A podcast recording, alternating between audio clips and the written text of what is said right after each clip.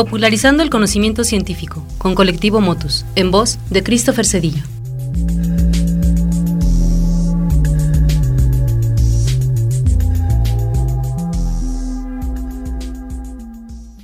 Siempre románticos y chapados a la antigua, acostumbrados a regalar flores cuando estamos en el proceso de ligue, siempre como un gesto de romance. En el coqueteo o durante una relación de años, las flores son un buen detalle, de belleza y delicadeza y firme. Pero, ¿regalar una rosa llevará un mensaje subliminal que dice quiero tener sexo contigo? Yo soy Christopher Cedillo de Colectivo Motus y en esta ocasión divagaremos sobre un tema morboso pero sabroso, sexting floral. Mi generación millennial tuvo la primera respuesta relacionada con sexo al preguntar ¿de dónde vienen los bebés? Mientras algunos padres inventaron el cuento de la cigüeña, otros usaron analogías de la abejita que toma el polen y lo pone en una florecita donde algunos meses después, nueve meses, aparece un bebé. La analogía es muy rara porque resulta que las plantas producen bebés y eso evidentemente no es cierto. Sin embargo, es interesante pensar que la primera aproximación a la sexualidad, en muchos casos, fueron las flores, y tiene mucho sentido. Angiospermas es el término científico de las plantas que producen flor, y justo esta estructura, la flor, es la parte sexual de las plantas. Entonces, ¿son las flores masculinas o femeninas?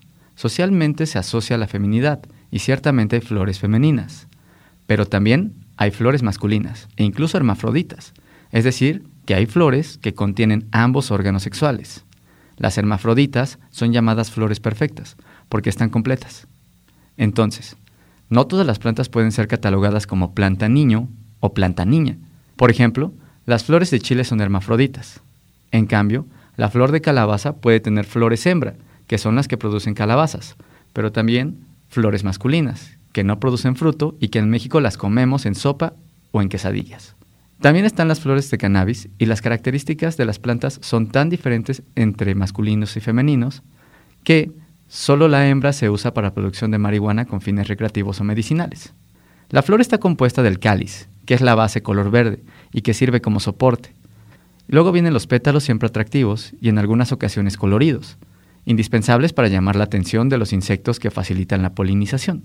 Hacia el centro de la flor se encuentran los órganos sexuales, en las flores hermafroditas, primero encontramos los estambres, que en la punta tienen millones de granos de polen. Cada grano de polen contiene el esperma, que buscará pistilos para fecundar. Los pistilos son la parte sexual femenina, que contiene los óvulos y ovarios que serán alcanzados por los espermas. Cuando el polen alcanza el estigma, que es el borde expuesto del pistilo, hay una interacción química que determina si el polen entra o no. Hasta las plantas piden permiso y si el permiso se concede, el esperma entra, si no, pues no. Esto es indispensable porque en los campos hay muchos granos de polen volando en el aire, de diferentes plantas, y así es como se conserva una línea y no muchos híbridos. Así, queda claro que las flores son un sutil, pero biológico llamado al sexo, y tanto los pétalos como el dulce néctar son parte crucial para garantizar que el polen viaje y fecunde. Cuando el esperma alcanza el óvulo, una cascada de eventos suceden, cambios evidentes se generan. Uno de ellos, y de los más dramáticos pero necesarios, es que los pétalos se programan para morir en un proceso llamado senescencia. Dado que después de la fecundación ya no son necesarios, la belleza va pereciendo para brindar toda esa energía en la nueva vida que finalmente se convertirá en un fruto lleno de semillas. El sexting o sexteo es una actividad popular, al menos desde 2009, que consiste en intercambiar mensajes que poseen contenido sexual ha sido controversial debido a que fotos o videos que se intercambian por esa vía luego son compartidos con otras personas, rompiendo así la intimidad de un acuerdo de intercambio que existe entre dos personas que se tienen confianza, convirtiéndose en una pesadilla para quien queda expuesto o expuesta. A este tipo de filtraciones les llaman pack y por suerte ya es ilegal compartir este material sin consentimiento de los involucrados.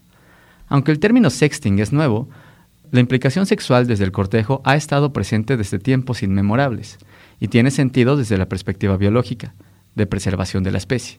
Las nuevas tecnologías han abierto nuevas modalidades de coqueteo, con sus ventajas y peligros.